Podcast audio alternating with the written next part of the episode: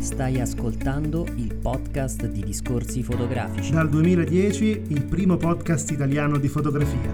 Novità, interviste, recensioni, cultura fotografica. Discorsifotografici.it In questa puntata l'intervista a Camilla De Maffei,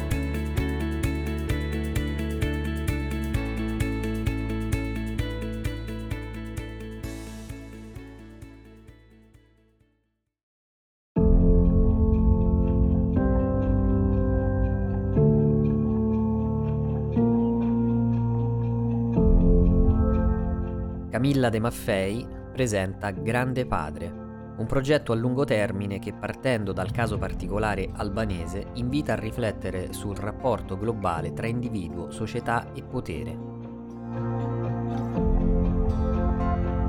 Il processo di ricerca, cominciato nel 2018 e realizzato in collaborazione con il giornalista Christian Elia, propone un'immersione nell'Albania contemporanea si pone l'obiettivo di esplorare le implicazioni e le conseguenze dell'ascesa e del crollo di un regime, evidenziando le cicatrici che questo processo di transizione ha impresso nella società. Documenta anche quello strano senso di vuoto che la libertà, riacquisita dopo 45 anni di regime totalitario e capillare, in riferimento alla dittatura di Enver Hoxha, una delle più feroci dell'età contemporanea, porta con sé. Come è iniziata e come si è sviluppata la tua personale storia della fotografia? Beh, io personalmente in un certo senso la fotografia ce l'ho sempre avuta vicina, perché mio nonno, anche se faceva il farmacista, era profondamente appassionato e da sempre ha coltivato la fotografia nel tempo libero, tant'è che aveva un laboratorio in casa in cui si rinchiudeva giornate intere per sviluppare le proprie immagini ed erano immagini che tuttora amo moltissimo, immagini di fiori, di montagne, di natura e delle persone che amava e che aveva intorno, immagini naturali che mi hanno ispirato in realtà tantissimo. Le foto di mio nonno mi hanno insegnato molto, poi io in realtà ho preso una strada diversa, anche se la fotografia da quando ho 5 anni mi è sempre restata in mente, ho studiato filosofia e credo che mi sia avvicinata ai 18-19 anni alla, alla, fotografia appunto per istinto da una parte, perché forse ce l'avevo già dentro, ma anche perché ero alla ricerca di qualcosa che mi riportasse più sulla terra o che mi regalasse un contatto no? con, la, con, la, realtà, la filosofia è terribilmente astratta, io lo sono come persona. Quindi la fotografia per me in realtà è stata la scusa per rimmergermi nel mondo nel, per toccare l'altro anche in un certo senso, avvicinarmi, ascoltarne le storie e così un po' è nata la passione che, che, che ho portato avanti da, quella, da, quell'età.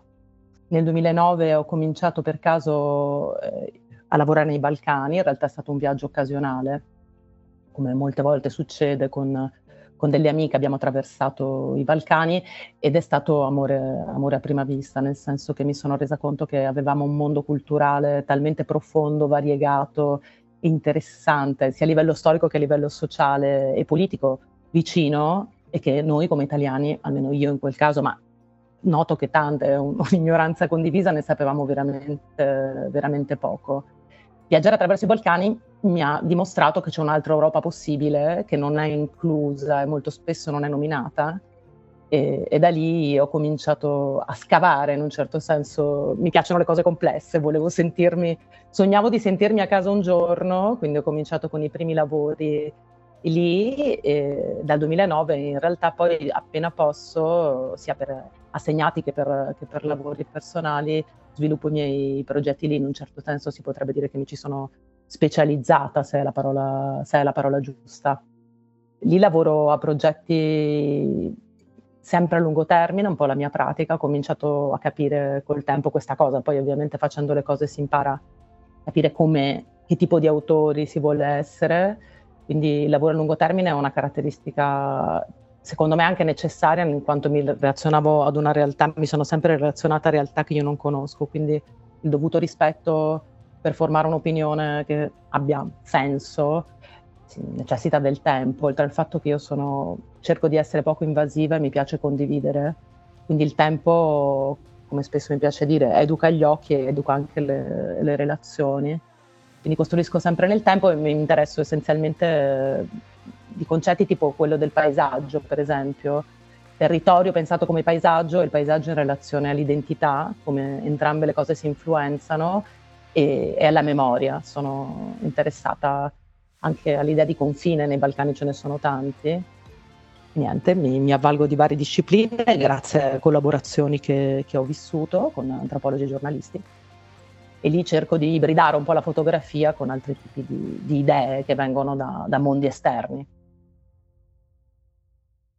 Grande Padre è un progetto che racconta la trasformazione di un popolo e di un paese. Come è nata l'idea e quali sono state le principali difficoltà affrontate? Cominciato a frequentare l'Albania nel 2014, lo racconto sempre. Il Grande Padre invece l'abbiamo cominciato nel 2018. Io ho passato quattro anni viaggiando attraverso l'Albania per ragioni di amicizia e d'amore eh, e mi sono profondamente immersa in quella società e non ho mai fatto una fotografia, questo per me è importante dirlo, anche perché non sapevo cosa fotografare, trovavo che tutto quello che era stato prodotto sull'Albania fosse estremamente esotizzante in un certo senso e non riuscivo a mettere a fuoco che storia fosse interessante raccontare su un paese che alla fine veniva rappresentato attraverso una collezione di bunker o attraverso le sue stranezze.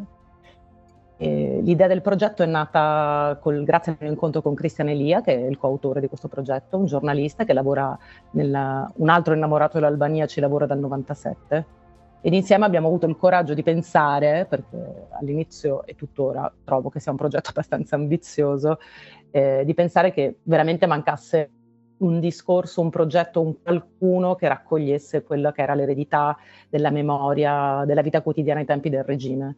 Quindi in realtà noi siamo partiti dal, dalla ricerca di un lavoro sulla memoria, eh, una memoria che in Albania spesso non importa o viene bypassata in un certo senso e quindi siamo andati a intervistare le, le generazioni che hanno vissuto quel regime, cosa si ricordavano, tirando da quel filo, parlo delle interviste soprattutto, ci siamo poi resi conto che questi ricordi avevano lasciato le cicatrici profonde nel, nel presente, sia a livello personale che a livello familiare, ma sociale e politico. Quindi da lì poi nasce l'intuizione di, di lavorare con i giovani e, e, e continuare questo, questo, progetto per fare un, in realtà un progetto che è basato sugli strati temporali, ma l'idea diciamo è evoluta, è evoluta con il tempo. Le maggiori difficoltà non ce ne sono state. L'Albania è un paese estremamente accogliente, piccolo, è facile, sono tutti molto disponibili a raccontarsi. Forse come fotografa eh, la maggiore difficoltà che ho trovato era appunto che mi stavo relazionando tematiche difficilmente fotografabili di per sé. La memoria, le cicatrici, eh, l'idea di potere, di sorveglianza, di controllo, tutti concetti che in realtà sono abbastanza immateriali e non volevo ridurmi a fare un inventario delle rovine di monumenti che avevo intorno. Quindi diciamo che ho dovuto trovare delle strategie che mi hanno estremamente appassionato a livello narrativo per eh, forse ideare no? un linguaggio fotografico che mi permettesse di di dare un'idea di tutti questi argomenti di cui stavamo parlando. Molto importanti sono state le interviste per questo. Com'è cambiata la tua idea di libertà mentre lavoravi a questo progetto? Non credo che sia cambiata. Credo sia più profondamente eh, radicata in me l'idea, l'idea che avevo. Forse sono andata verso questo progetto perché avevo una determinata idea di libertà le persone che ho incontrato non mi hanno delusa, anzi, sempre penso che le persone che incontriamo nostre, nelle nostre storie, la fotografia è una scusa per, non so, arrivare a contatto con tutte le vite che noi non possiamo vivere, che non abbiamo potuto avere, o storie o esperienze. E in Albania le persone che ho incontrato mi hanno, mi hanno insegnato moltissimo, entrambe le generazioni, filo comune, no? Cosa significa resistere? Qualcosa di terribile, cosa significa anche sognare, sperare avere delle idee e difenderle. Noi siamo partiti da una domanda che era comune a tutti, una domanda comune, un po' Chico lo spiega sempre, Cristian lo spiega sempre, no? per creare un'idea di memoria collettiva è interessante partire da domande sempre uguali per poi farne di diverse. Una delle domande, per esempio, era, era questa l'Albania, l'Albania, che sognavi, no? E l'abbiamo fatta a chi, ha a chi, ha vissuto il regime e chi invece si è trovato con l'eredità dei propri genitori, no? Eh, i ragazzi delle università che hanno contribuito con le loro proteste a rovesciare il regime avevano delle speranze dei desideri, eh, un sogno di libertà e quelli che oggi lottano per far rispettare i propri diritti sono mossi dallo stesso impulso libertario, no? è estremamente appassionante la storia. Quindi in realtà eh, ascoltarli mi ha solo dimostrato che c'è ancora tanto da fare in generale in tutta Europa, io penso. Sono molto ammirata da chi ha la forza di combattere. Una recente storia di libertà non rischia di naufragare alla luce di quanto sta succedendo alle porte dell'Europa ed in generale con l'esasperante ritorno ai nazionalismi? Allora, per quanto riguarda i nazionalismi e l'Albania in particolare, eh, per fortuna eh, nella, nel contesto dei Balcani la, l'Albania è una mosca bianca, nel senso che ha un fortissimo sentimento nazionale ma che non si ammala mai di nazionalismo come accade invece altrove nei Balcani, o comunque di un nazionalismo che è aggressivo. Quindi il nazionalismo di per sé non è un problema all'interno, all'interno dell'Albania e rispetto per esempio alla politica delle frontiere chiuse, cosa che in questo momento stiamo molto vedendo in Europa in generale o in quella parte, l'Albania eh, resta un posto di passaggio, quindi non ha posizioni ostili contro i migranti e contro, e contro chi invece sta, la sta attraversando, come loro poi del resto hanno fatto migrando massivamente negli anni 90 per, per, alla ricerca di libertà. No? Tendenzialmente le posizioni sono aperte appunto perché hanno anche il vantaggio che non, hanno, non devono affrontare persone che a livello sociale, persone che, che rimangono da una parte. Eh, dall'altra credo che il problema più grosso riguardi più che altro il, il preponderante, la, la, la, la, forte apparizione del turbocapitalismo in un paese così piccolo che ha vissuto 45 anni di regime, eh, una transizione eterna che non gli ha permesso di ricostruirsi e che di colpo l'ha fatta schiantare con un muro che è quello del, appunto del capitalismo sfrenato. No? Quello sì che è fortemente limitante a livello, a livello di libertà, no? non poter digerire quali sono poi le necessità per ricostruire, poter uh, creare dei nuovi parametri sociali per poter uh, far valere altri tipi di, di necessità. No? Questo credo che sia il problema principale in questo momento. Grande padre è in mostra al Festival di fotografia europea di Reggio Emilia, questa edizione 2023. Cosa consigli a chi eh, viene a vedere il tuo lavoro e più in generale a chi lo vedrà?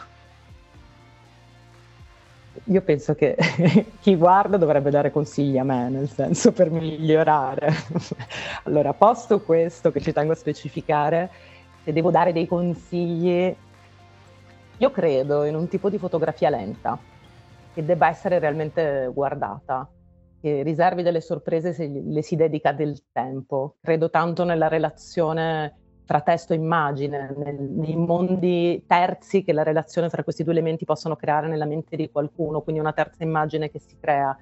Quindi consiglio di avere pazienza, di guardare lentamente, eh, di leggere perché il testo è, è, fondamentale per la comprensione della mostra, è parte integrante, per quello l'ho, l'ho incorniciato, no? perché per me ha lo stesso valore di un'immagine, forse ancora di più, e penso che le immagini senza quelle voci che si raccontano non hanno la stessa, non hanno la stessa profondità.